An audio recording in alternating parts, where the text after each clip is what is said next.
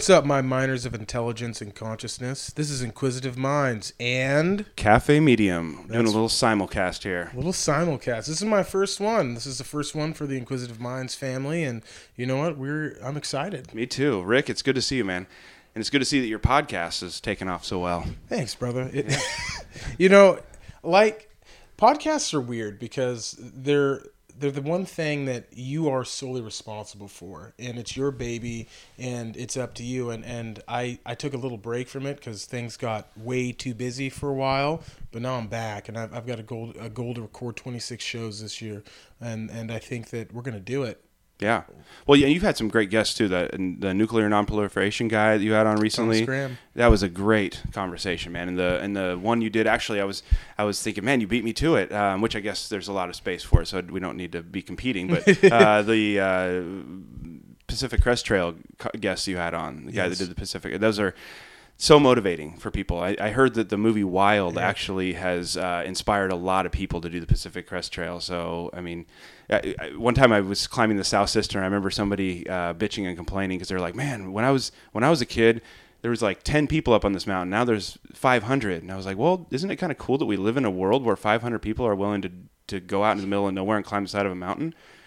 Kind of speaks to our culture a little bit. It does speak to our culture. That's something that's very incredible about the North, the Pacific Northwest, and that's why I I, I kind of want to leave the Pacific Northwest just to see to, to experience other cultures within th- this country. But there's something incredibly unique and special about where we live. As I understand it, you just got back from the Philippines. I did, yeah, yeah. It's, uh, fam- my family's from the Philippines. My my wife's family, and so we did a three week uh, vacation there. My my eight eight and a half month old daughter is half Filipino, so she got to go back and meet all of her family, and um, it was just. And then my seventeen year old daughter, it was incredible. She like day three we were there. She just reaches over to me at one point. She goes.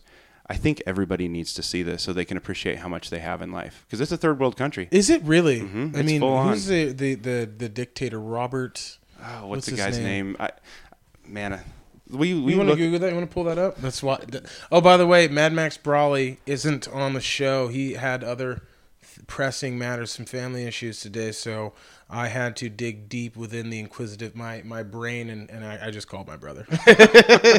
so he's he's he's is I want to say like Robert Duterte or something. he's an um, Du- asshole. Duterte. Duterte. Robert Duterte. Yeah, he's but you know, I mean, he's he's Got it. That's it. Thanks. He's loved by a lot of people in the Philippines. A lot of good people that I know in the Philippines actually like him. Um, they feel like he's going to fix a lot of the problems that are there. You feel they feel like he's a man of the people, of for and by the people, rather than representing um, corruption within the government. So, I mean, if you ask anybody, eh, the I uh, ask hundred percent of the people that you ask, what's why are there so many people having a hard time getting access to resources and money and jobs? And the first word, corruption. Everybody will say corruption. That's something that we take for granted. I mean, our government's fucked, and I don't really like it. But as far, and we aren't, we're pretty corrupt. I'm not trying to. I hate the government, and my listeners know that. But there's something. It's always good to see that we, it's not as bad as our reality, and what we think is bad is not as bad as it truly gets. I mean, you look at Russia or China, and there's billionaires that go that disappear every day. I- I find that that wouldn't happen here. At least I hope it wouldn't happen. I'm not in any danger of that happening. I'm not a billionaire yet, but Right. So what? What? That's that's a good uh, segue. So what's what? I've heard you say that before on your show. Um, when you say I hate the government, what does that mean to you? you I heard you Uh, say yeah. me, me and the government don't get along so well. I've heard you, You know, that. honestly, that's just the, the conspiracy theorist and the libertarian in me. And this is also very strange because I've never been interviewed. Like, Well- well, uh, don't- don't think of this as no, I know, no, no, no, no. But the the uh, that was a very a very pointed podcast. Mm-hmm. Yeah. I love it. yeah. I guess I have a deep distrust for the government. Um, I don't I don't agree with a lot of the a lot of their policies. I think that I don't agree with the military industrial complex. I don't like how my taxes are are used. I think that we're inefficient and sometimes I believe it should be dissolved. You know, I'm a I, I I've I've had guests on my show where we've uh, talked about anarchy. I don't I don't agree with anarchy, but I just for me I, I really just dis, distrust the government. I don't think that they are working for the people or were. Who knows? Maybe try, I don't know. I'm just saying like in the past it hasn't appeared to be that way. I do think things are getting better Um, I mean, look, the economy's up. I don't want to be all doom and gloom because that's not the type of human being I am. I'm, I'm very positive, but I guess it's just it stems from a, a, a deep distrust. People seem to want to trust the government, but they don't realize all the dark things. You look at the Tuskegee Airmen, where they gave people syphilis just to see what would happen, or many of the other atrocities that have had that, the, that our government has. Uh, they used to they sanctioned. Oh my God, what is the word? Uh, eugenics, all that, all these things we've done, and and I I've I've learned about them, and I just I guess it's just a deep distrust. That's why me and the government don't get along. Yeah, yeah.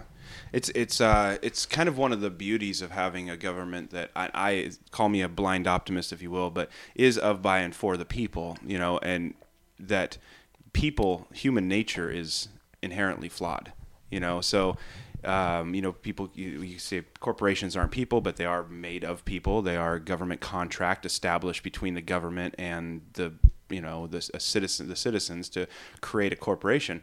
Um, yeah, I, I, I definitely I'm asking genuinely because and not to not to critique it because I, I I have my trust issues as well. I'm just trying to I'm always trying to figure out what's my relationship with this thing called government, and I think it's just so broad that um, you know we have we have Senator Jeff Merkley in Oregon who I really respect as a person who stands by his principles, and I think he's doing the job that he went there to do based on his constituents voting for him, but also because I think he's a man of, of moral value that's going to stand on those principles. So Yeah.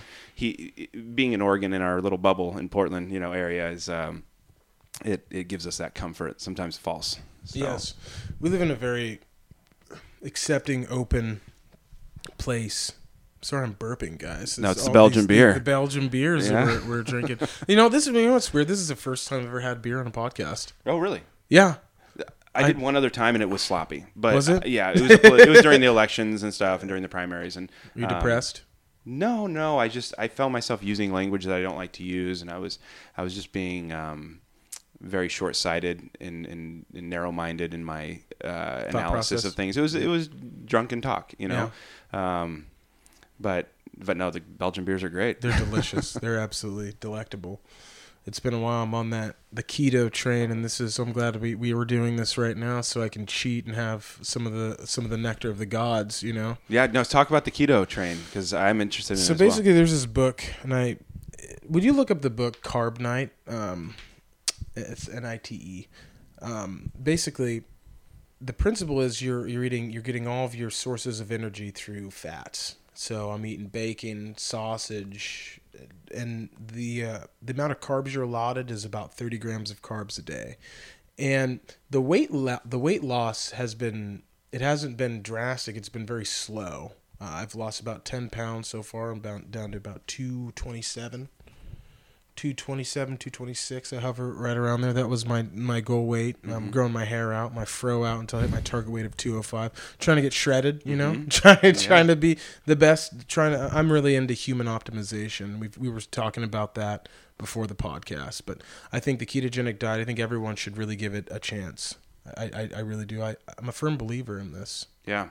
And and the the principle is like so carbohydrates are like giving your body rocket fuel. If you give a rocket fuel to a, a Volkswagen uh, Jetta, you're going to burn the engine out in a very short period of time. Yeah. You know, spiking our insulin all the time, and and it also insulin tells your body to store calories as fat, where uh, ketones, um, which are found in fat, uh, fire at a much more efficient rate with your brain. Chem- I've, I've I've gone ketogenic a few times, and it's your brain works. Your cognitive better. ability is oh a my lot god, better. through the roof. It's what creeps me out about it is so I'm eating about two two times a day. I I skip. I do uh, fasting. Uh, I can't think of the In- word. intermittent fasting. Intermi- thank you. Intermittent fasting, and the my brain. So I'll, I will get hangry. You know, uh, when I when it's time to eat, it is time to eat, and that is all I can focus on. Which is honestly more of a, a more primal existence. Yeah. I found it's being driven and motivated to eat and and to take a lunch when you need to take a lunch at your job. Like that's important. I know a lot of people sit and eat lunch at their desk but i'm i'm, I'm fucking done dude. I'm peacing out. I gotta go on a walk. I gotta eat. I think that that's also helped kind of uh, calm me down and, and lower a lot of stress. My world revolves around food not so many of the other crazy things that it does. I don't you know as far Yeah. as like the news and whatnot. I've I've gotten really into this year. 2017 so far has been a year of personal improvement, and I have I've made leaps and bounds to be a better human being. I I'm really I've started meditating every day. Mm, That's every day? really Are been, been every single day. What's your meditation? Honestly, uh, I use Headspace, man. do you? Headspace. It's it's expensive. Uh, it's not that expensive. It's worth it. Um, but paid for guide- app, yep, right? Yep. Guided meditation in your phone, which is an extension of your consciousness, as far as Mm-hmm. I'm concerned. You pl- you put your earbuds in, and for ten minutes you just do nothing, and you calm down. You work on your breathing. You focus on your breathing. That's Yeah. it. I think everyone should do that. That's it's made me a better person. It's made me more calm. It's it's minimized my stress. I, I it's changed my life honestly, and I'm not just saying that. I, I'm I think we should all do that. I think that we live in too much of a fear-based society where people are afraid of things that really they shouldn't be afraid of, and this is just a way of taking a step back and breathe, focusing on your breathing. Something something that simple is amazing. Well, and it seems so silly that we that we don't, especially when we know the benefits that it that you can reap from it. You know, you think about how many days of the of the or how many hours of the day are spent on Facebook or whatever else. Can you not give five to ten minutes of those in the morning to meditate and to get your mind right? Because every single time I meditate, almost almost every single time I meditate in the morning, my day is better. One hundred percent. Yeah. And do you journal at all? Well, that's actually weird that you bring that up. I have, uh, I have this saying. It's it's called the Form, and it's an online journal. It's basically just a Google document with three of some of my closest friends, and the kind of the format is we have a an inspirational quote that we would post write and cite and then we write about our goals it's sort of an accountability uh, partnership between me and my two friends that are involved in this forum. It's called The Path to Enlightenment.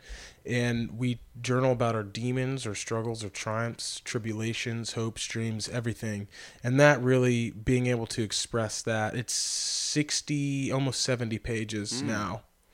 It's amazing. And Yeah. it's something that we created. Like, it's a universe. It's essentially a universe that we created that we can go to if we're ever down uh, for inspiration and that's something that also started this year. So this as far as i'm concerned like this year's badass man. I Yeah. hit the ground running and i'm not looking back.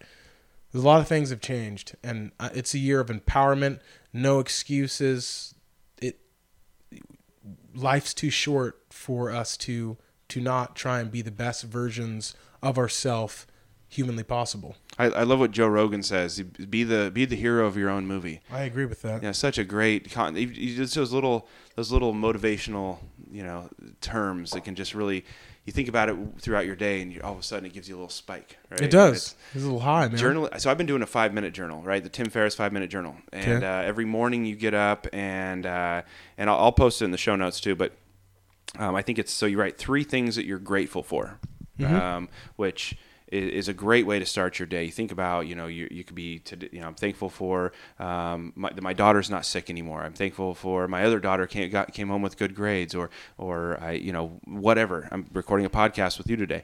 And uh, then another, it, anyway, it just asks a series of questions. Oh, what would make today great, right? And you put a few things down that would make today great, and it kind of gives you a little bit of a checklist to help create a barometer for your day. And then it's a word of affirmation. So today I am blank. Today I am focused. Today I am optimistic. Today I am professional. Whatever it might be, and you fill in that blank, and it gives you a little bit of a focus. And throughout the day, you might open that page back up and just remind yourself of what your daily affirmation is. And then at the end of the day, you answer two questions. So it's a couple minutes in the morning, a couple minutes at night. At the end of the day, you say something. I, I think it's like, what what made today amazing? What three you know? So you had three things that made today amazing, mm-hmm. and then one thing you write is what could have made today better. You know, and it's a good opportunity for you not to be hard on yourself, but to look back and say, okay, well, you know, I. Uh, I, I probably shouldn't have eaten that bowl of, of Lucky Charms that I ate, you know, but they were sitting on my refrigerator, and why not? So, um, but it's just a good, you know, you think about those like little daily practices that just, God, they make such a big difference if you just. Uh, I asked somebody recently, somebody who I, I, is not a very healthy person. Um, they were staying with me for a little while, and I said, "Do you, um, eh, with, all, with I'm not trying to offend you at all, but is there anything that you do throughout your day that's healthy at all?" And they were like, "No." Really Just not. point blank. Just point blank because I saw this these patterns and I was I was really it was really making me worry about this person, and uh, and they they just said no, and uh, you know they were I knew that I was in a safe space to ask them. We've already had conversations about this and stuff, so it's not like I was being judgmental or critiquing their lifestyle or anything. But I, I felt like it was important for me to ask, and and uh, you know you need that feedback loop, and I just didn't feel like they had it in their lives, so I wanted to kind of provide a little bit of a feedback loop, and then hey, just so you know, you know I know the weather's kind of shitty, but you know, maybe throw on a pair of tennis shoes and go for a little bit of a walk, you know, every day. Even if it's raining, I have some umbrellas. Go ahead and use them, and you know, so. But some people just can't find those little tiny things to give them a little spike of dopamine every day. Well, they, in my opinion, and I'm going to get to a question I want to ask you, and it's we're going to probably blast off with this, but yeah, yeah. and I'm just going to ask you right now because I'll forget. you need to take some mushrooms. no, no. Um, is there a right way to live life? Is there a correct way? Man, that is a tough one, right? it is. It's something that I think about every single day. Is there a is there a right or a wrong way to do this existence? This strange existence called life on this rock that is spinning around at 2200 miles an hour in the middle of floating basically. Like mm-hmm. is there a right or wrong way to do life? well, that's interesting. That is a really interesting question. So, are you familiar with Sam Harris? Yes, I am. Okay, so Sam No, Harris, yes. um, so he's he wrote, you know, he's one of the quote unquote four horsemen of atheism and stuff. So some people are det- detoured from him, but he has a podcast called Waking Up, and it's about he has a book on spirituality, and one of his arguments, and I and I I'm using it because it's not my own original thought, is is there are there are there's data out there to provide there's a there's scientific evidence as to what is right and wrong in a lot of ways.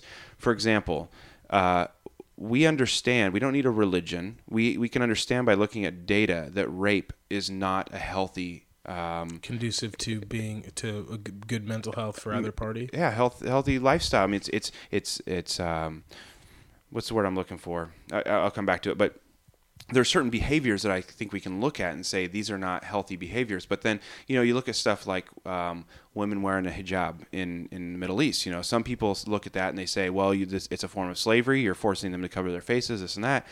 But I've talked to women that wear the hijab and they don't feel like it. They don't see it that way. And and maybe there's some coercion involved there. So I, it's really hard to look at you know the family unit. We were talking about that before Yeah. the podcast. Uh, every every successful culture in history, as far as we know, has had some version of the family unit. Yeah. And it's it's a common denominator that shows that it is a healthy. It builds healthy societies. Um, now that could be polygamy. I'm not going to argue against that, or it could be uh, two guys or two girls. It doesn't have to be you know one man, The one woman standardized version, yeah. but having a family unit, I think, is good. One that um, where people aren't being. Um, I- I'm losing my word here. What uh, what people are taken advantage of? Gone, man. We don't have it. Uh, exploitation. Sorry, Exploitation. I think I think that that might be the common denominator between all things that are bad, in my opinion, as I see the world. So when I go into a strip club, for example, not that I do very often, but when I've been pulled into them, I'm not a big fan, but I don't judge them. But I look at these, I look at a strip club, for example, and I see not all of them, but I feel like some of the strippers are being exploited. Some of the dancers, let's call them dancers, and I also look down and I see the gentleman at the bar uh, forking over probably their entire paycheck over to just see a naked woman because they, I feel like there's exploitation going on both sides of that. So does that mean that stripping shouldn't be legal or stripping is wrong or prostitution's wrong? No, I'm not saying I'm not making that case, but I think that exploiting people and so I think that if we can create a strong division between are we being exploited and are we not? If a person wants to step outside their marriage and sleep with somebody else, do they have to lie to their spouse in order to do it? If they have to lie to their spouse in order to do it, Then then, it's it's, probably not good because they're being exploited. It creates toxic, and we don't need again it's Ten Commandment or I don't know if it's Ten Commandments, but uh, seven deadly sins and no. So Ten Commandments, Seven Deadly Sins. which one has lying? Why can't I pull that out right now? Is it commandments? So yeah, yeah. So bear false, witness.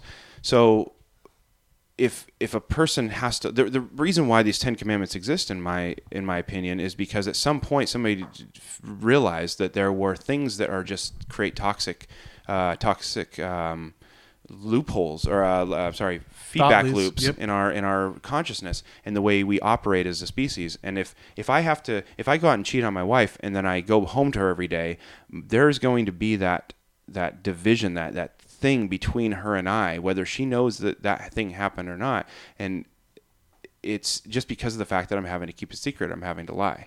So whether it's about that or anything else, so that would be my thing: exploitation and um, and I guess what would be the word to sum up all things that are are lying, cheating, stealing, um, being a dick. Just being a dick. Yeah. Don't be a dick. Yeah.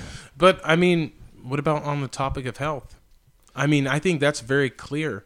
Um, you look at certain people that are morbidly obese and they start feeding their kids and they're they're basically essentially ruining their lives. Is mm-hmm. that is that right? Like do you think the state should step in and stop them? Is it, i think it's a form of child abuse personally because you're setting your, your seed your offspring up for failure if you're not educating them on the, the, proper food state. And that's a it's not so much a big deal in this region but it is a big deal in other regions and other parts of the world. So what, what are your thoughts on that? Well i i, I feel like it's a bigger picture uh, issue um, with obesity a lot of times. I mean you can look at the, the, obesity all around the world and you can see that there's a cultural issue and a consumerism issue. You know when people are being um, you know people are feeding, feeding their babies mountain dew out of a bottle because they that's the best thing that they can afford is you know, high fructose corn syrup water um, I think that that is a significant issue. However, I I don't want to take the personal blame or personal responsibility away from the obese person, or we can even transfer it over to a homeless person because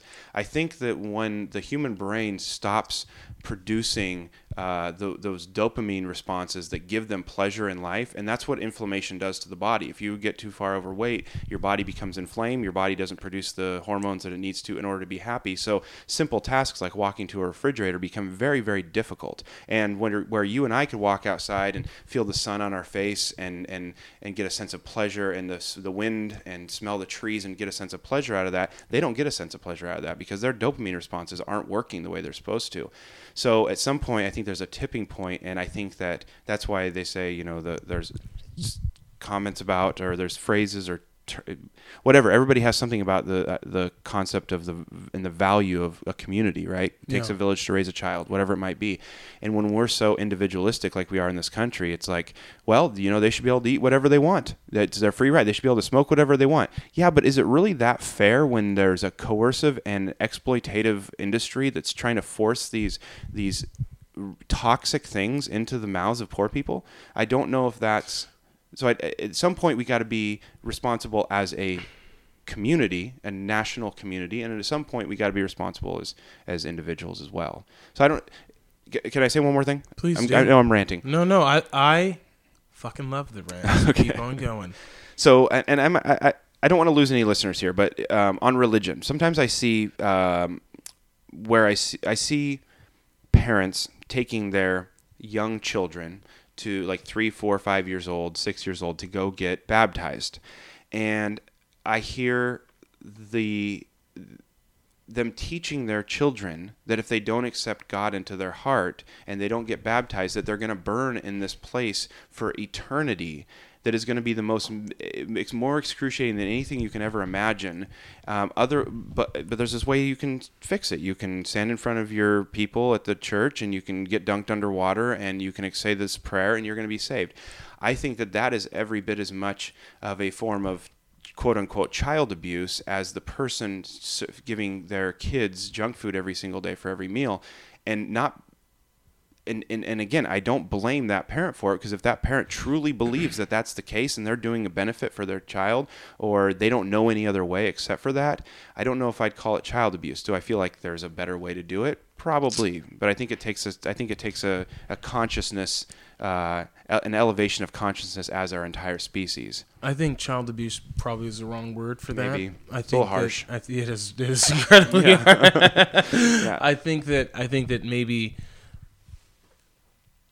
lack of, like child this is the wrong word. It's definitely because you're you're just you're indoctrinating your your child into a belief system that you view as correct. And not only correct the absolute truth with a capital T mind you that's what you're indoctrinating them into. And you're it's, not inspiring curiosity. Mm, you're, you're telling that's them... a problem that's an issue. I definitely understand yeah. that but at the same time like um, as a libertarian, do whatever the fuck you want to do. Totally, I don't give a shit. But you know, and I think at some point, as a culture, again, we need to we need to all realize that um, dogmas and and f- or even faith. Ideologies, man. ideology All- ideologies are the are the devil. like when you have somebody who and with all due respect to these people i mean i love them i have a lot of people that i love that, that are of this mindset so i'm not judging uh, per se but when you have a high school graduate uh, high school diploma or less and you are working a blue collar job that doesn't really require any sort of uh, abstract thought beyond just you know doing your job which is uh, very respectable i'm not downing that but i'm saying at some point you got to realize your own limitations of your um, expertise and your ability to uh, speak on such, subject, such subjects such Yeah. as divinity you know the, this if one of the seven deadly sins is is um is pride. And I feel like it's kind of prideful to assume that your interpretations or the interpretations that you believe in about a book that was written 2 to 4,000 years ago is the so correct that you can d- you can say whether or not two people of the same sex can get married or to tell your children that they're going to burn in hell if they don't believe the way that you believe. I think that that's a little compromising. Also, th- that book was established to protect people because, like, you look at not being able to eat se- shellfish or pork or whatever. Mm-hmm. Like, there there are guidelines. Like during a red tide, if you do eat seafood, I, I don't know if I it could be wrong. Google this. You could die. It can be very detrimental to your health. So this is this was set forth to protect people and to to create control. Uh, these are these are all things that we need to to look at when we're we're engaged in the modern age that, that we don't.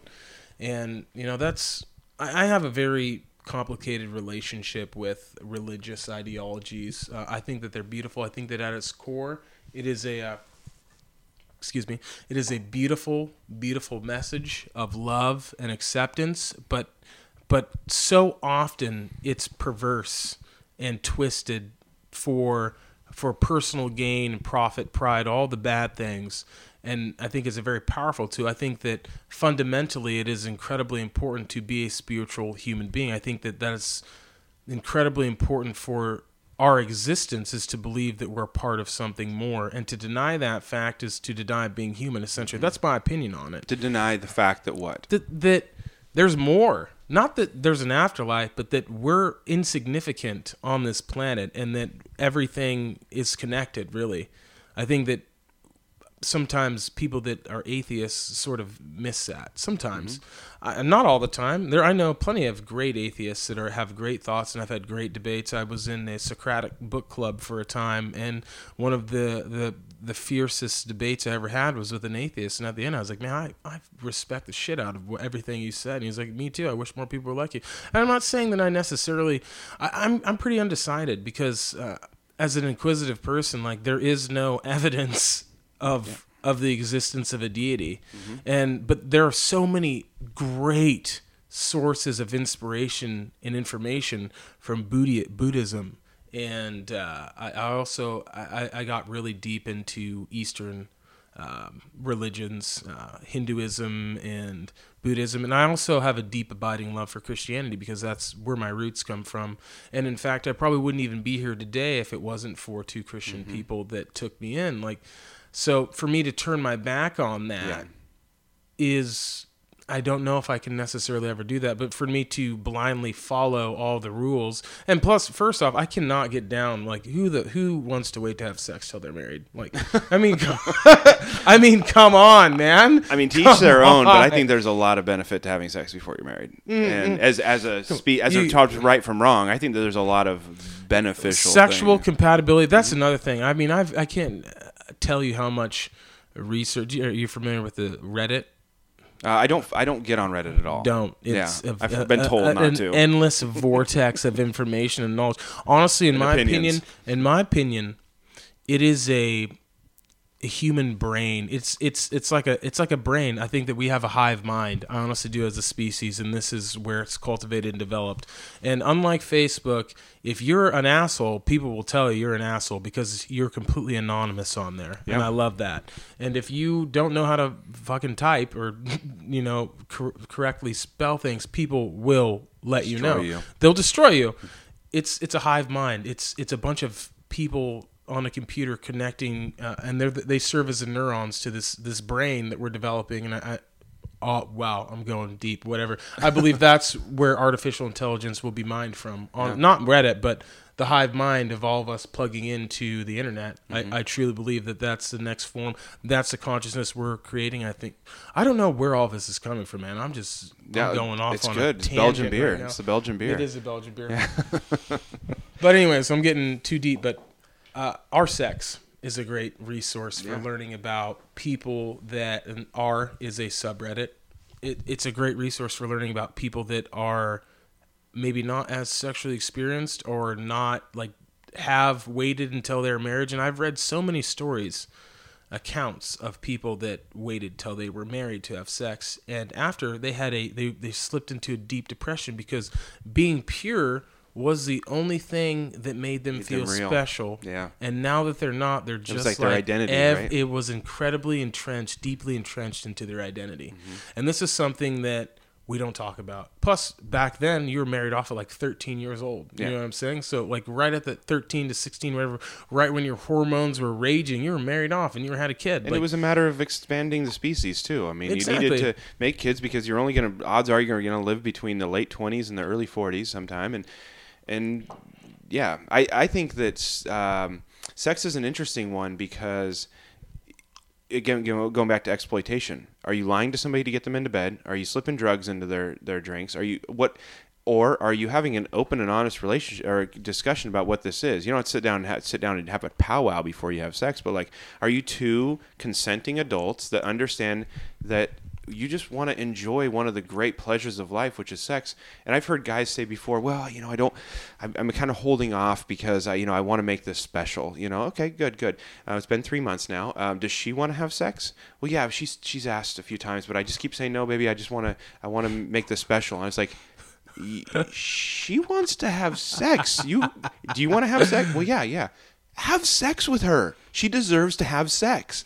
She's a she's a human being. She's a consenting adult. She wants to have sex with you. You're not lying to her. You're not mean to her. You're not abusing her. Have good sex with her, good consensual sex dude. It's The one American way. It's one of the greatest things in the world. That and then we can get out. Okay, here we go. So pot, right? It's this. It is homosexual the homosexuality uh, conversation and the pot conversation are to me flat out the stupidest fucking conversations in our dialogue today.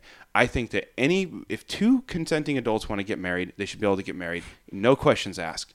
If two if a guy if a person wants to smoke a plant that is up until 70 years ago been proven to be by almost every culture in the world to be a benefit and it has been a benefit in my life since you know almost the entire time I've been smoking weed, which has been almost about my entire life. it's it's why not? This is a beneficial thing. This is a it can now, it doesn't mean everybody. I know some people that become you know that just don't operate well on it.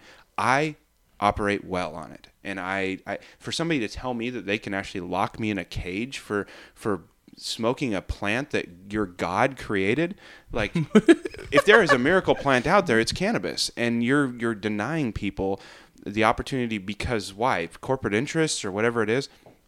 That that that's one of those uh, discussions that just pisses me off sometimes, and I have to take a deep breath before I go into it with some people. But you and I, you and I've gotten conversations with Oh, people have, before with We've people who don't agree with us on don't it. agree. Well, the, the thing is, is how could you justify locking me up in a cage for doing something as an adult in the privacy of my own home? Like, are you for harm towards like what whatever happened? And I'm stereotyping, but if you know you certain people that believe in in in God and whatnot, they they tend to support. They tend to demonize this. Not all. Not all. Not mm-hmm. all. Right. But I'm saying there are a minority or a majority, I'm not sure, that do. How, how could you how do you justify that? Are you not for love, peace, and forgiveness? And, and why does it even matter to you? I am eh, in your book. I'm I'm bound for damnation.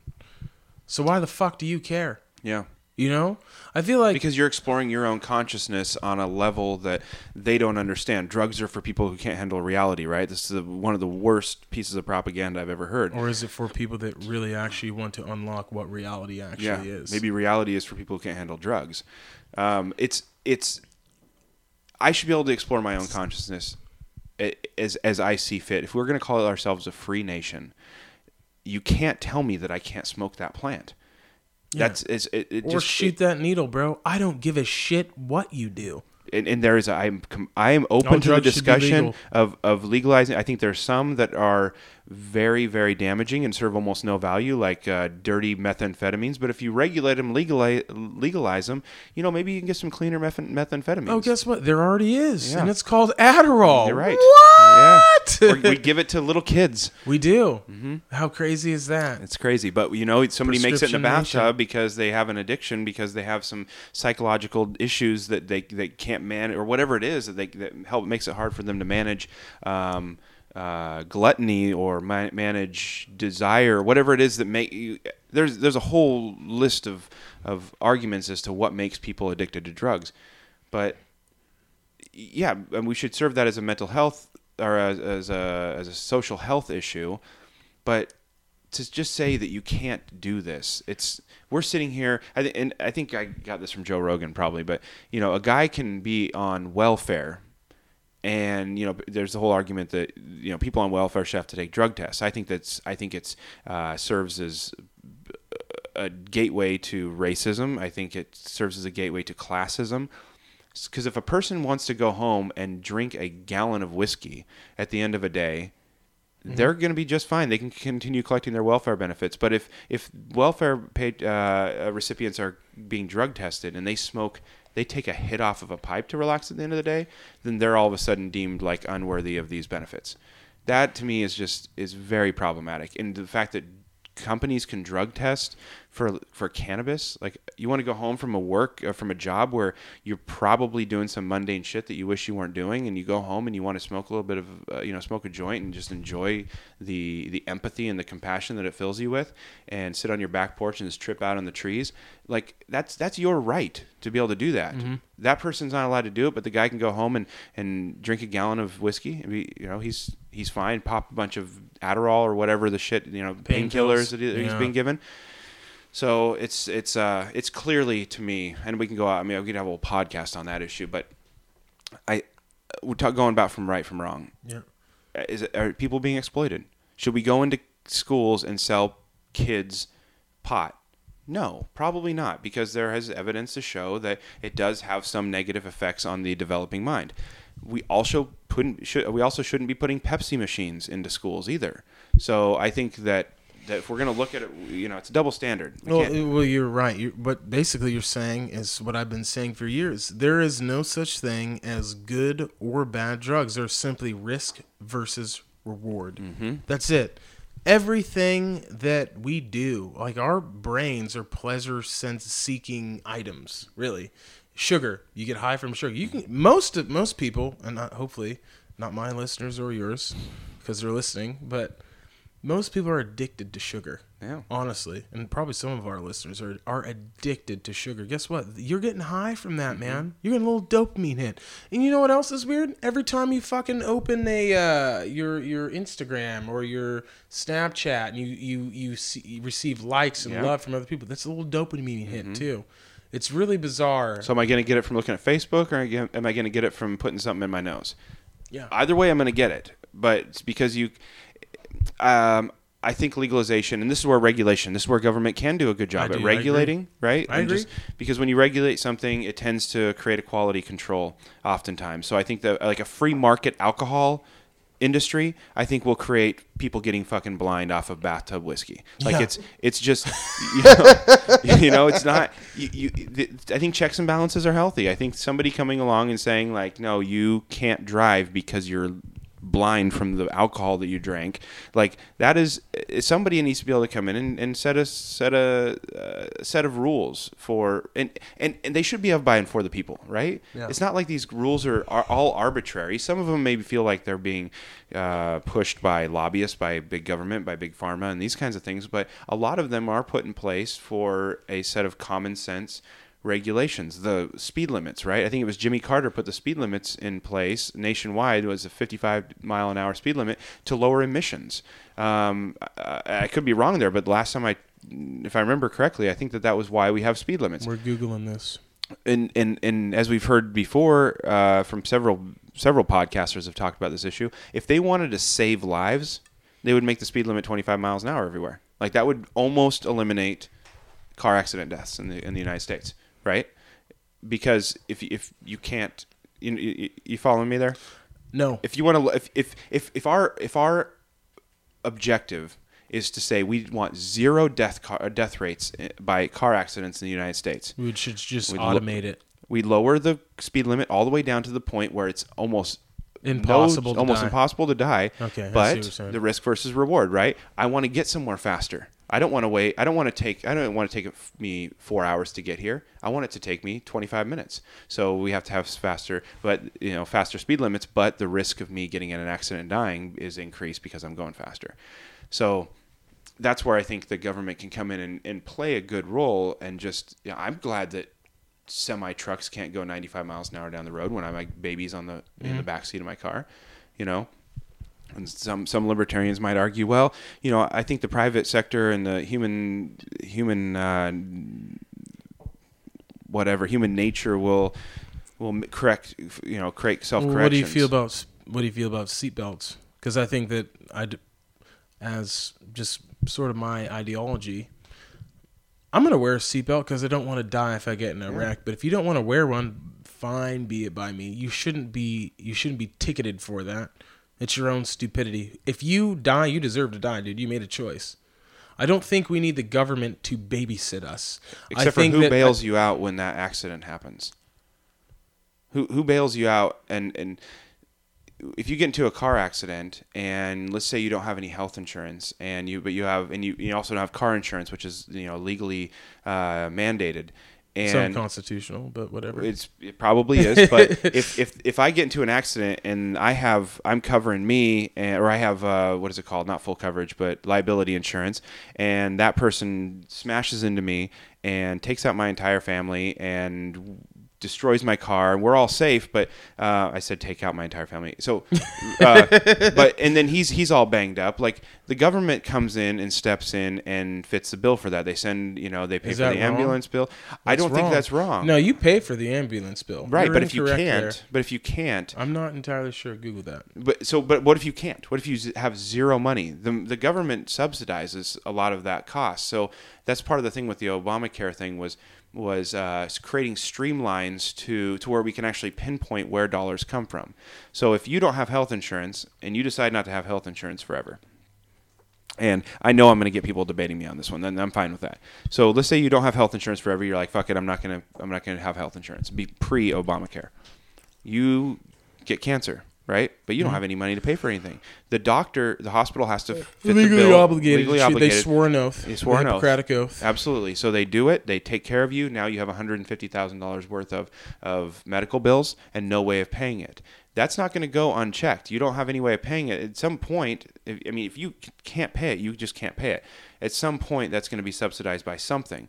And so what Obamacare did with the and and the Republicans sold this as the personal responsibility mandate is how they sold it in Massachusetts for under Romney Care. If if you're not gonna if you're gonna choose not to get health insurance, then you're gonna pay an extra tax, right? They call it a fine, they call it a fee, they call it so it's a tax, right? You're gonna pay an extra tax, and what's gonna happen is That if you serves as your health care then.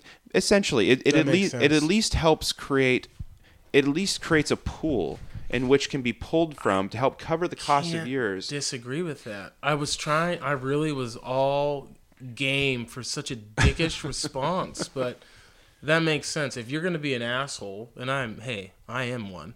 So, but if you, Mm. I think you're a and pretty sweet and guy. you're not going to do, and you're not going to get health health insurance or health care, then I I think I would be okay with paying a tax because Yeah. it's like, well, just in case, man, you know, fuck, you know, whatever, it's Yeah. whatever, a little extra money out of my pocket.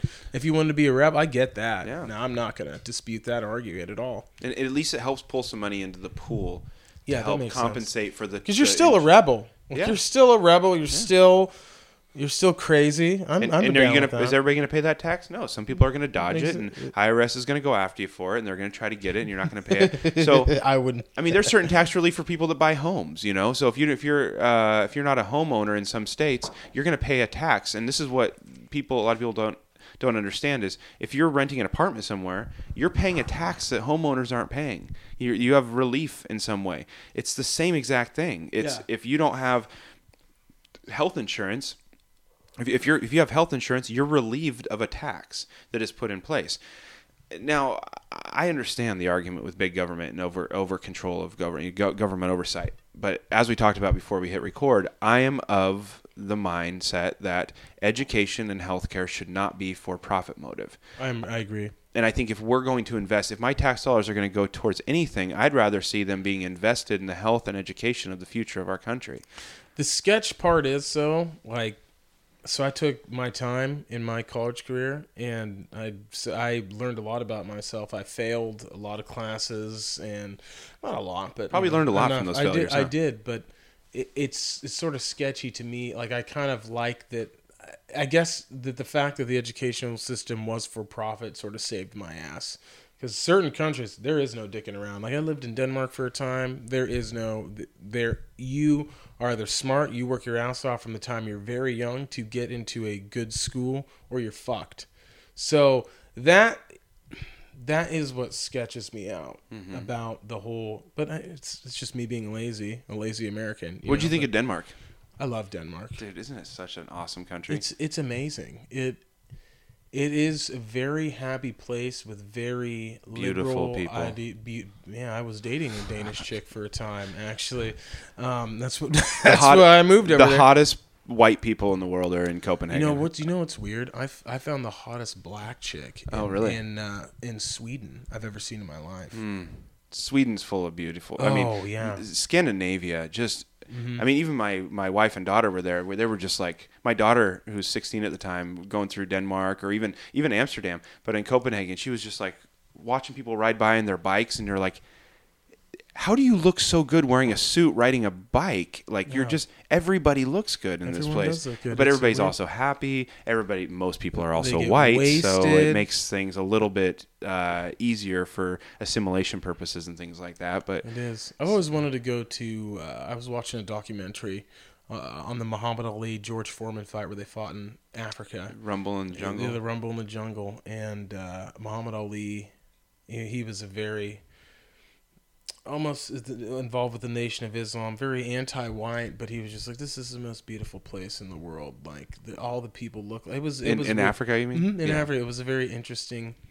I've always wanted to go there as a black guy. Mm-hmm. I've always, just to not because I live in Oregon. Being live in the every- whitest every- city in the U.S. every everywhere I go, I walk into a room and I am the the minority. Yeah. Which is strange. And it's fun when I take some of my white friends and I'm hanging out with a lot of black people and they're it's not that they get uncomfortable, but they're definitely like, Whoa, this is weird. Like I'm the only white person here. Whoa, what? What? You're the only white person in this room. yeah, I am. I'm the minority, right? I feel a little scared. A couple of blacks around. Dude. it be- Dude, you know that's one thing though about race, man. I feel like we we're not allowed to joke about it anymore, Right. and that's very sad. Th- there is a limit, and I think that it's been a re- really respectable limit. I think that um, I think that Black Lives Matter needs to be. I'm, I'm pro, like not pro. It's not whether or not I'm pro. It's um, I th- I think it's I think it's time to give. I think it's another time in history where we need to to give the microphone to black voices uh, in more than what we already are, not just in pop culture and in sports, but in all aspects of. Because that's been the joke for three three or four decades, right? If you want to make some money, you go sell drugs, or you you learn how to NBA. sing, or you go play sports, right? And it's I I still think that there's a little bit of that exists, but I think that the with things like Black Lives Matter or whatever, um, I think that there's just some times where we, uh, myself as a as a white guy and born and raised in the you know comfy United States, needs to just shut the fuck up and sit back and listen to what the concerns are of the people that I don't live like every single day. yeah. And and white people that say, well, all lives matter. Yeah, but do they? Because you seem to be not liking Muslims and Mexicans very much. So well, have you have you seen? I, I I won't watch this movie. I just I I had a, I've had several opportunity to watch uh, Fruitville Station.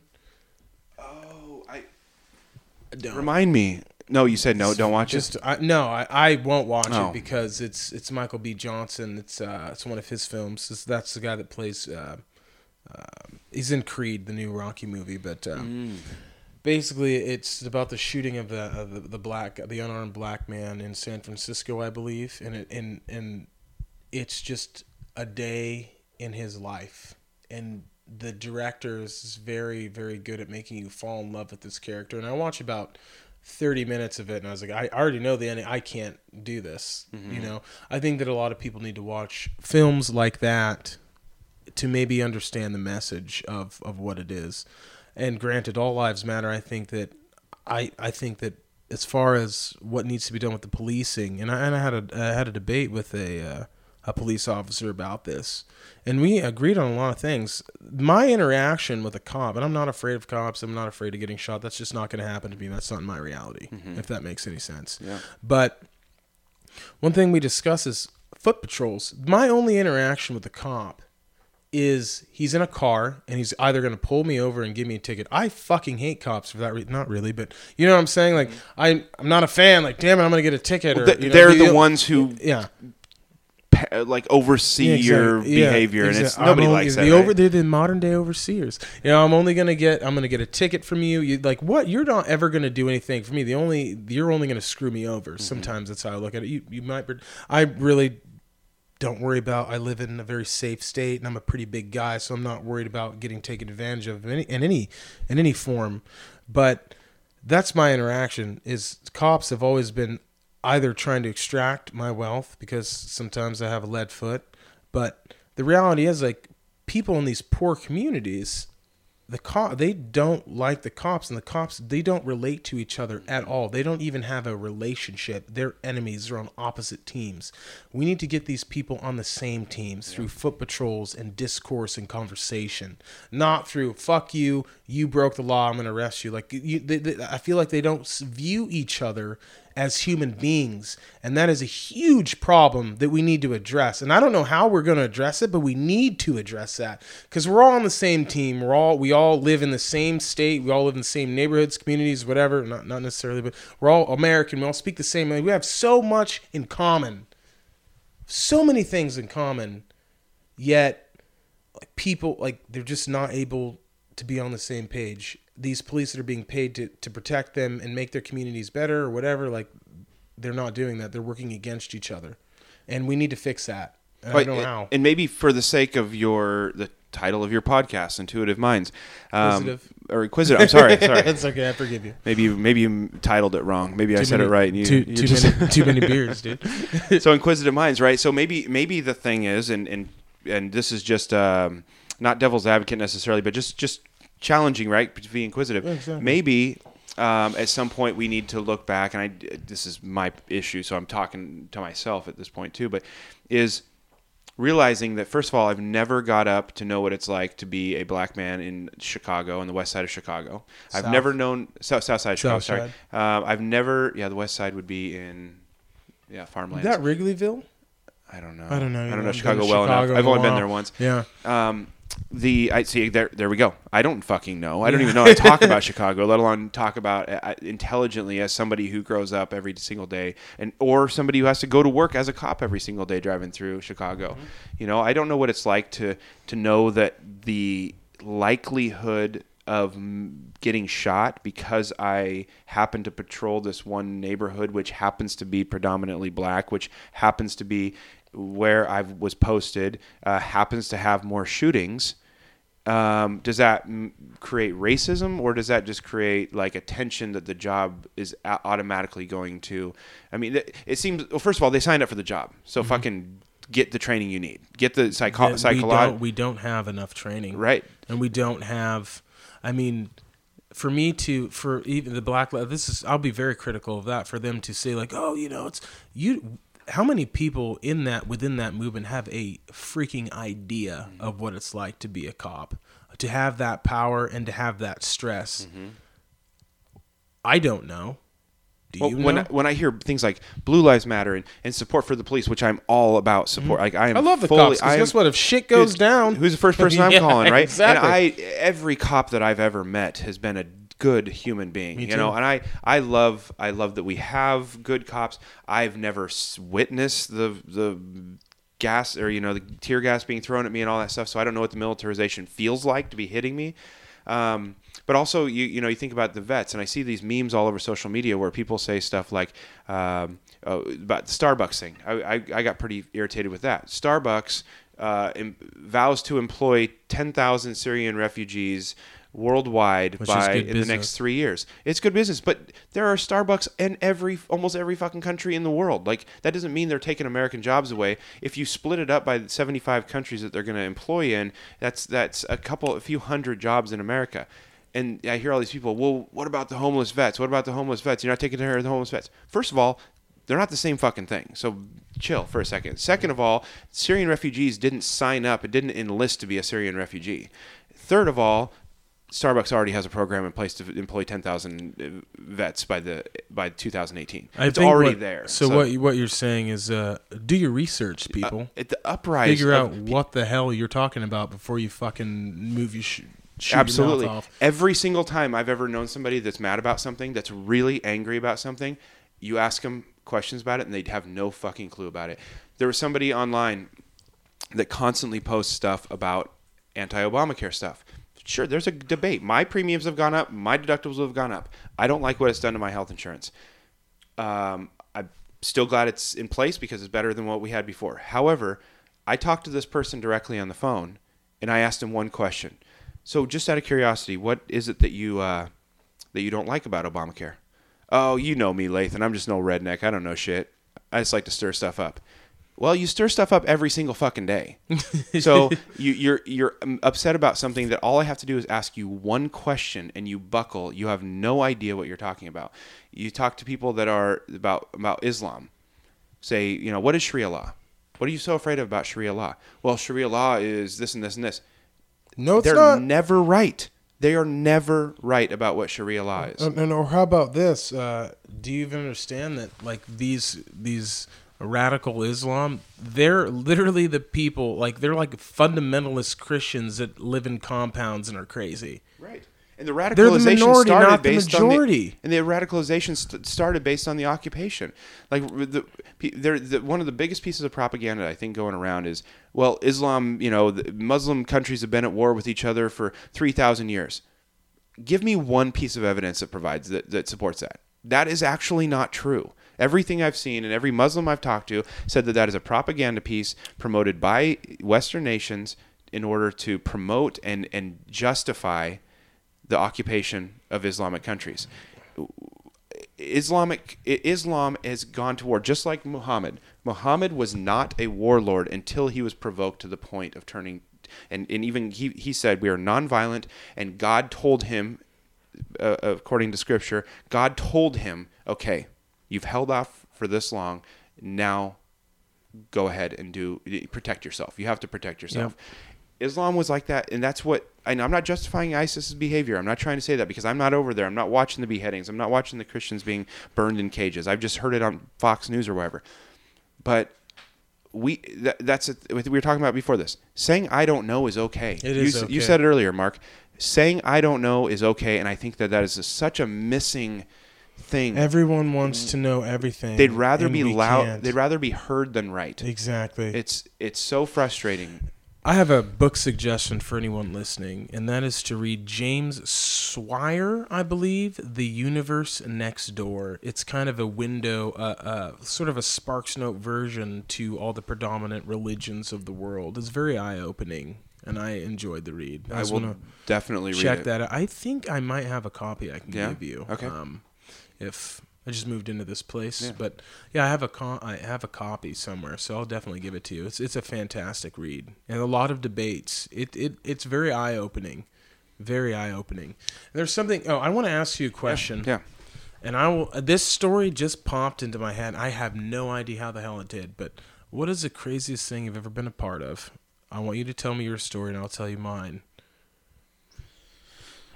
Well, you sound like you're already prepared for it, so why don't you go, I'll first, man. Because I It- yeah. I don't know where the hell this came from, Yeah. and I don't. I've never shared this on on air or my show, but it just popped into my head. I haven't thought about this in years. When I was in college, I went to a bachelor party, um, Josh's, my buddy, best friends, and we had a, we went deep sea fishing, and I was on. I was driving back. um, on uh, I can't remember the highway. It, it eludes me, but the highway from Corvallis going to Newport, and I think it's Highway 26. We we see a cop that just drives by, probably doing I don't know, maybe 70, 80 miles an hour, just it's gone. And I'm thinking to myself, that's bizarre. I wonder what happened. Maybe there was an accident. We're rolling up, and there's a line of cars. I'm with my friend Kyle, and I was like, man, you know what? We need to check this out. I feel like people need help. So we get out of the car, we start walking, and then pretty soon we see that there's a tree that's kind of been mangled a little bit, and we see a car that's flipped upside down. And we get there, there's a cop on sitting like on where the the front axle is trying to break the window. Mm-hmm. And all of a sudden a bunch of EMS people get there and I just I walk through where all these EMS guys are and I'm like can I help? Yeah. I need you to pull the door open. So we, we get they, they get this uh, there, there's a Gotta pull the uh, mic. yeah I've got you there's a fire truck um, one of those little tanker things and we start we, we start pulling the door open and there's like six guys on there I didn't I wasn't able to get on uh, on the rope but I, I went down and I pulled out the first guy he was he, it's the first dead body I've ever seen in my life. I have no idea why this popped into my head, but I I've never seen anything. It was so surreal. I see this this this young kid around my age, a little bit older, has a beard. I'll never. He had he had stuff on his teeth, uh, like dirt, like sediment on his teeth, and he was blue. And they start working on him, and I, I help carry him. I'm touching him. I carry him up. We put him on a stretcher. They load him in, a, in an ambulance. They drive off. Another one pulls up. We go down, and I see this girl and same thing, man, completely pale. I have no idea why this is popping in my head. I just had to tell the story. But and she had red hair. She had uh, I the, the, she she had her purse. Her purse was on like I don't, it was it was. I saw her purse and there was a ball of wine in there. Uh, that I don't know why that this is just sticking out my brain. And I touched her like it's the second dead body I've ever touched in my life. And we put her on the stretcher, and then they drove off, and. I went home. Kyle, we didn't say a word on the way home, and I got out of the car and I told my roommates what happened. And I was like, you know, I honestly think that I could be a EMS person. Like this did not bother me that much. Like this is uh this is a reality of life. One other thing about the story is there was another guy who was there, and after we put the bodies in the in the ambulance, I I was talking to him and, and he was he I'll, I'll never forget this. He goes, and I'm like, why, why are you sighing? And he goes, I just spread my wife's ashes on the beach, and this helps me so much. I'm like, what do you mean? He goes, it shows that everyone has to die, and that I'm not the only one that's grieving right Didn't now. isolate it Yep. to him. And then he just walked away. Mm. And anyways, I got really depressed, so I couldn't be an EMS person. I had no idea. Like that was probably I. I I think maybe I was in a conversa- a texting conversation before the podcast about us asking questions, and I, I wish I would have replied with this, but I don't know. I wanted to share that, man. It just really popped into my brain. Like I, I don't know where that came from or how that happened, but it did. Like that was weird. Wow. Maybe something you said. So was it when you, um, and we're getting a little bit dark here, but what, when you, what was it like when you first touched a body that the life had left? Like, I mean, what was that? What was that sensation? there wasn't any sensation. It was just pure like it was so surreal, man. Like I wasn't thinking. I was very it was it was I'm a pretty goofy guy, but I was very serious and very focused. I was so fixated on their what their faces looked like. I'll never forget their mm-hmm. faces. I just remember their faces, the fact that they were blue, maybe not blue, but just very pale looking, and that they were lifeless and that they were just just just meat. I don't know, just just a dead. It was really weird. Yeah. I've never seen anything like that. Their eyes were open. It was totally f- real. Because when they're in a casket and they got makeup yeah, on, exactly. This was real. yeah. This was they were gone, man, Mm-hmm. punched out, dead, about like a corpse. I, I don't know. Like Yeah. I think it's important for everyone to see that. I think. I mean, I've done a lot of research on uh, not to be morbid, but when my parents die, I think I want to view their body or be there with them, clean them up. It's very therapeutic because you're able to say goodbye. And in our society, like once someone dies, they remove the body and that's it. I think it's very important to see that to be able to let go. Yeah. But yeah, I, I, I don't. That's another thing I don't think we talk about is death. We're all going to die at some point, and and if you ever get in a mood or um, just today before this podcast, I decided to swing by one of my friend's house. He'll remain nameless, but he was.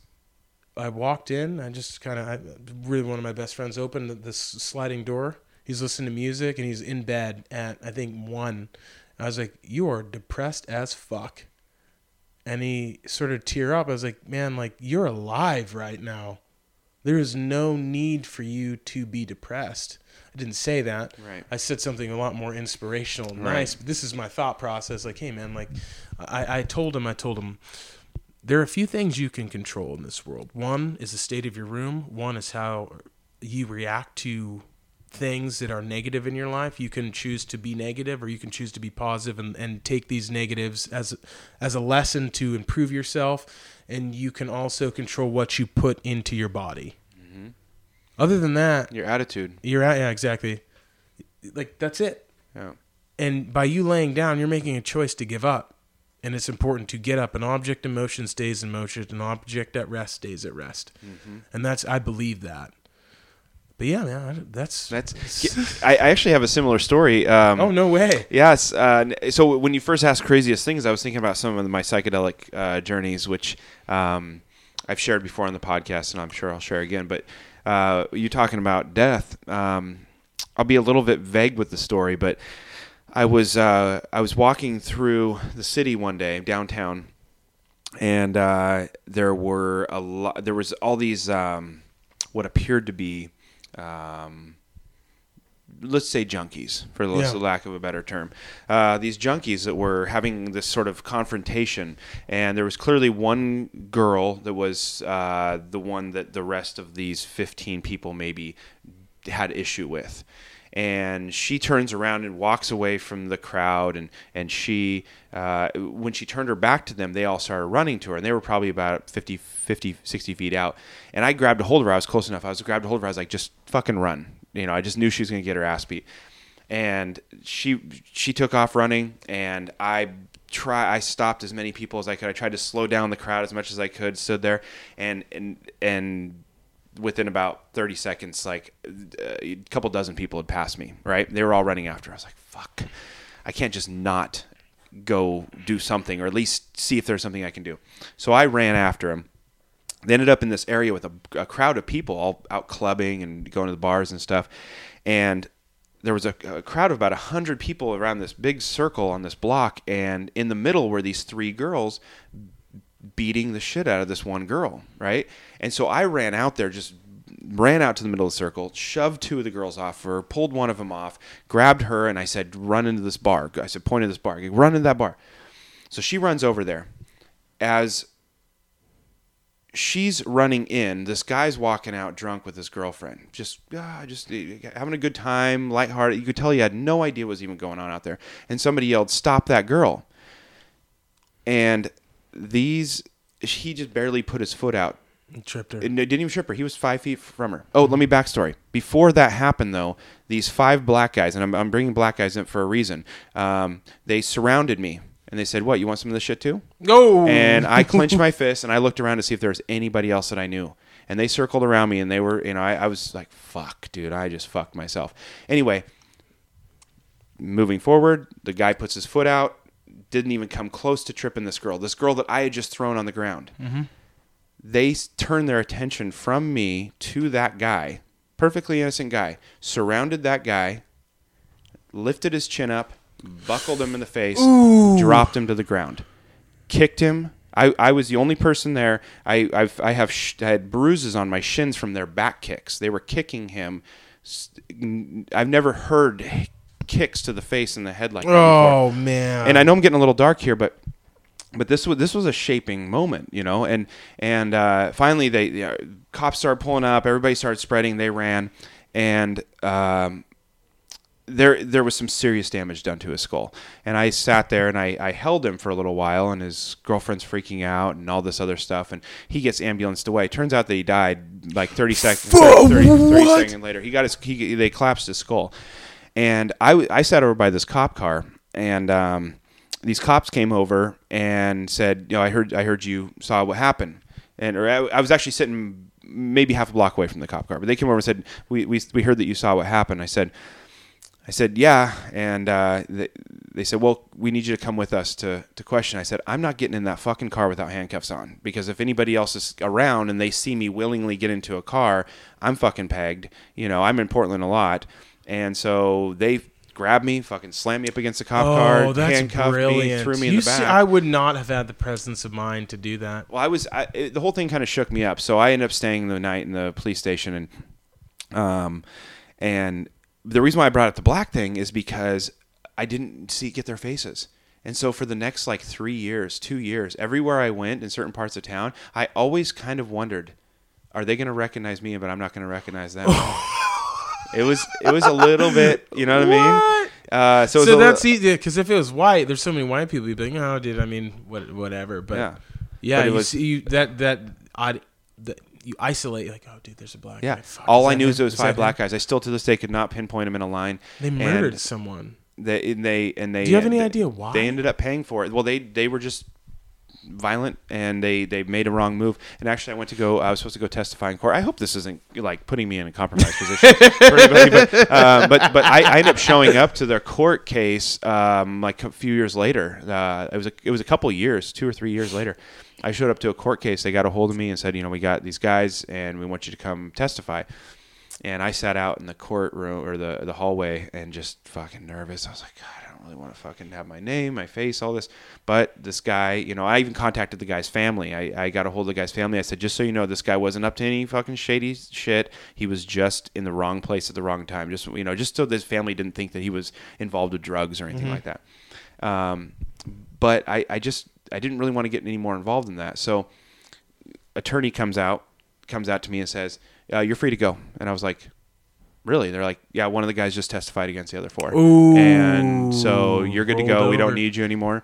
And because I guess they felt so bad. Well, I mean, you know, I I know I've been in positions before where I've done things, not that, nothing like that, but I've done things before in my life where I'm like, that was a moment's thought like i didn't even have a moment to think whether or not that was the right thing to do or not and i did it anyway and if i could go back and undo it i would have. Now i didn't kick anybody's head in but i've definitely done some things that i look back on and i'm like you know I, if i could go back and undo that or if i could go back and just like maybe apologize to somebody for Oh, that thing that i did um, i'd feel i'd feel a lot better. But a lot of times you can't. So and I think that that's kind of what the what the theme of a lot of things we talk about is is you know we, all you can do is outside of this the current elections which is really I mean the current administration which is really toxic and our Ride politics snake. and the world things and everything else that's going on um, if you can create if we can create positive ripples by simply just putting our best foot forward every single day that we can and tr- being good parents being good uh, you know contributors to the private sector whatever job we have or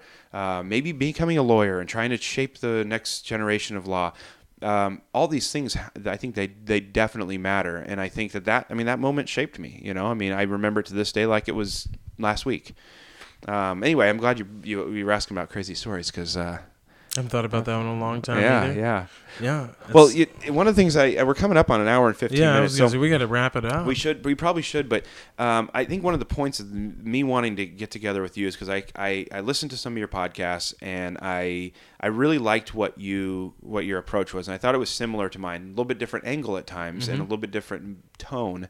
But I think at, at the end of the day, what we're both trying to do is we're trying to use our own strengths and abilities of being willing to ask questions and question our own personal perspectives of the world and everything else in order to hopefully have an audience that if you know maybe they're all just listening to us saying these fucking fools they're listening to a, they're in a bubble in Portland Oregon or maybe they're like dude I never really thought about that one That's thing like goal. that you know because I, I can't tell you how many times I'll, I'll have an hour long conversation and there'll be one thing that I walk away from and I'm like, man, that was coolest fucking thing. I'm so glad that guy said that thing. Like you were, uh, you said a little bit ago about the friend of, Josh is basically just the Bible study that I went to where uh, The husbands were basically you, it's a Bible study, and there it's with young married couples. Um, I don't really. I have a kind of a negative view of divorce. I don't agree with it. Uh, from personally, I'm against it. But you do whatever the fuck you want to do. Mm-hmm. But basically, it's a almost a class in the sense of how to have a proper relationship. And you have two people, the the pastor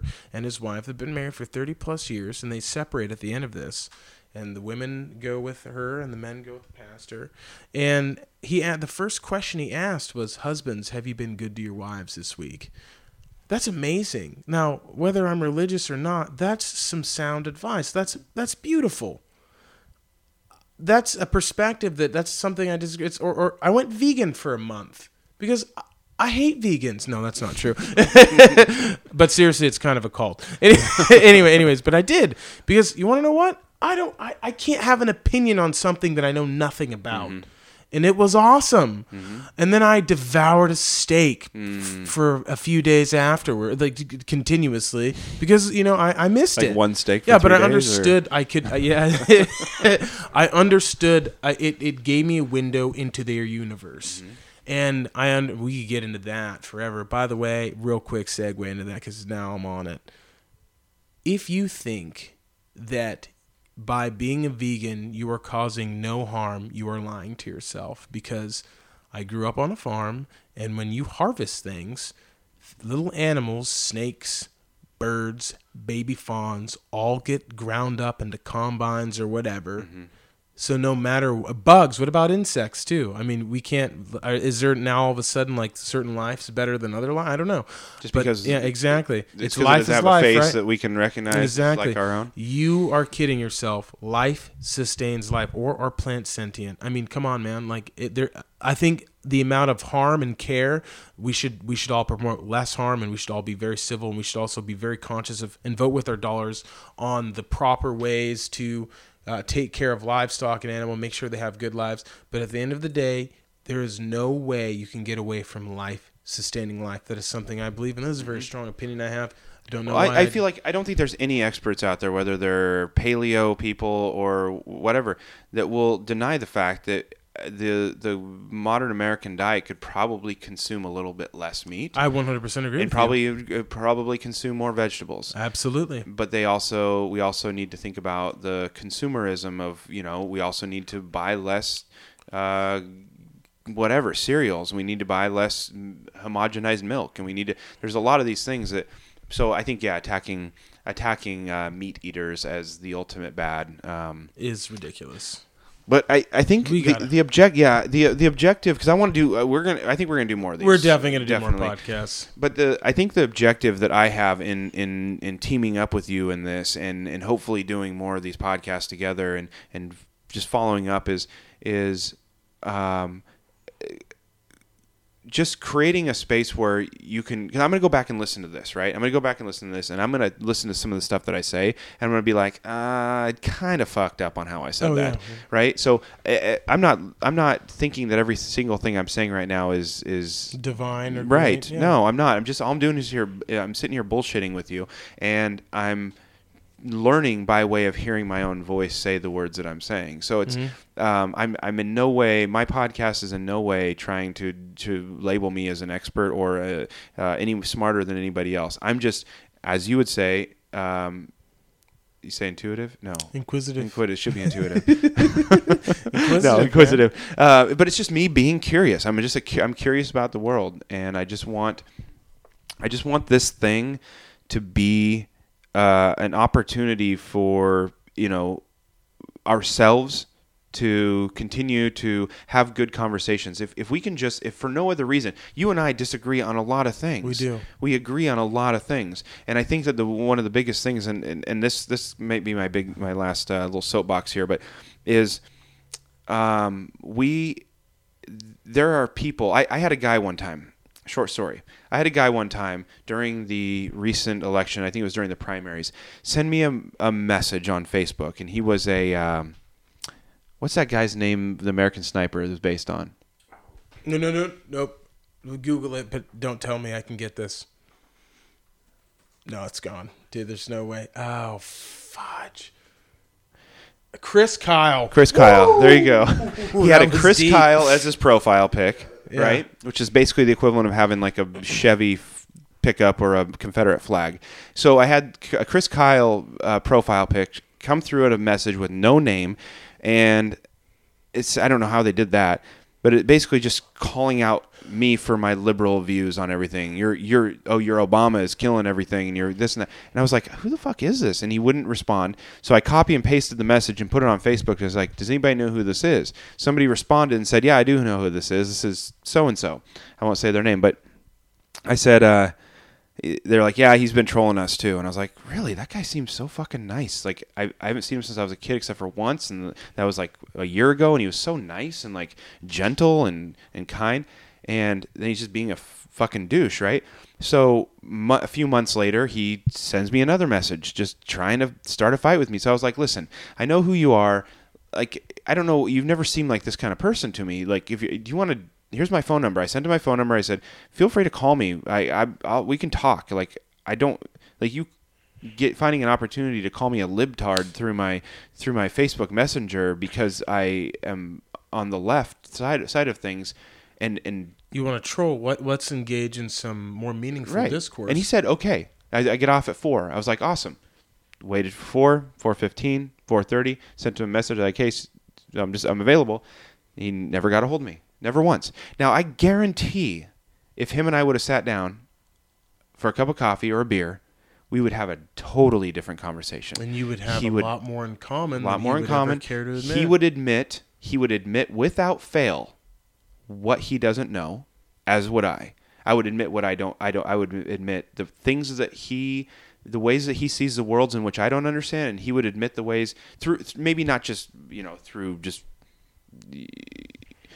It wouldn't be so formal, but through the conversation, it, the barriers would come down, right? We'd look into each other's eyes. There's power in that, and I think that that's what I want this podcast to be. When I can sit down with somebody um, and look them in the eyes um, and not be intimidated because you're black. No, um, uh, if I can sit down with somebody and talk Or to scared. somebody, um, just and just have the conversation without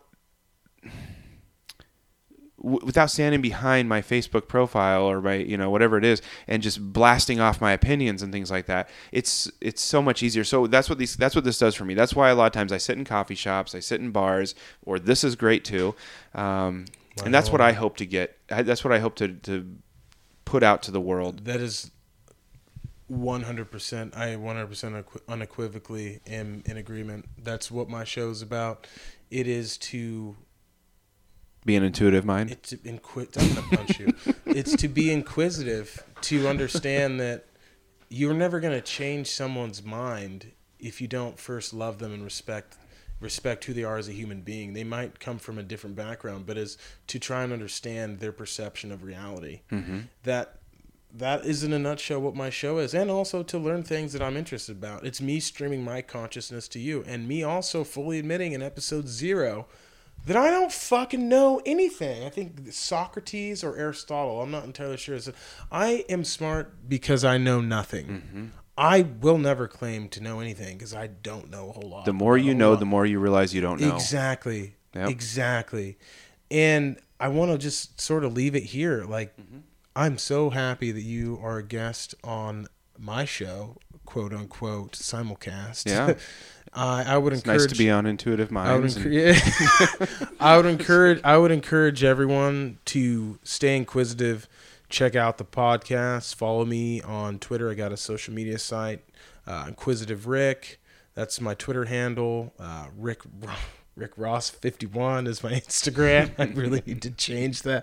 I need to change that. I don't have the heart. I don't have the heart yet, but uh, I think big things are coming I, in the future. There will be a podcast festival. There will be brewers there, and you can meet us. We could talk. I would love to connect with my fan base. That's something that Lathen and I were talking about, and that's something that will be a reality. We're both very, very highly motivated individuals, and we know quite a few people. So I, I am excited. I can't Yeah. wait to to meet more creative people and to do more shows with you for sure, dude. Like Yeah. I appreciate you. I appreciate doing this. Yeah, maybe we'll get some uh, format uh, in future ones. We agreed before we sat down that this was just going to be us just kind of bullshitting and kind of you know getting through the you know, fig- figuring out how we how it is that we do with two microphones. Yeah. And um, I think that in the future it'd be nice to tackle tackle things. You know, I know we have a lot to talk about with religion, um, with politics, with travel, with food, with health. With you know, we have a lot of things that we're both very interested in. So I look forward to it. Yeah. All right, everybody, stay intuitive. I'm gonna punch you. Stay inquisitive. All right, all right, man. Take care. Hey, Infinity Break fans, do you want to show your support and devotion for an extremely obscure group of entertainers?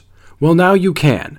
Just go to our website at infinitybreak.net and click on the shop tab to be whisked away to our Redbubble, where you can find all sorts of awesome shirts, stickers, notebooks, and other gadgets decked out with icons from all of our most popular shows. Act now because that stuff will be there forever.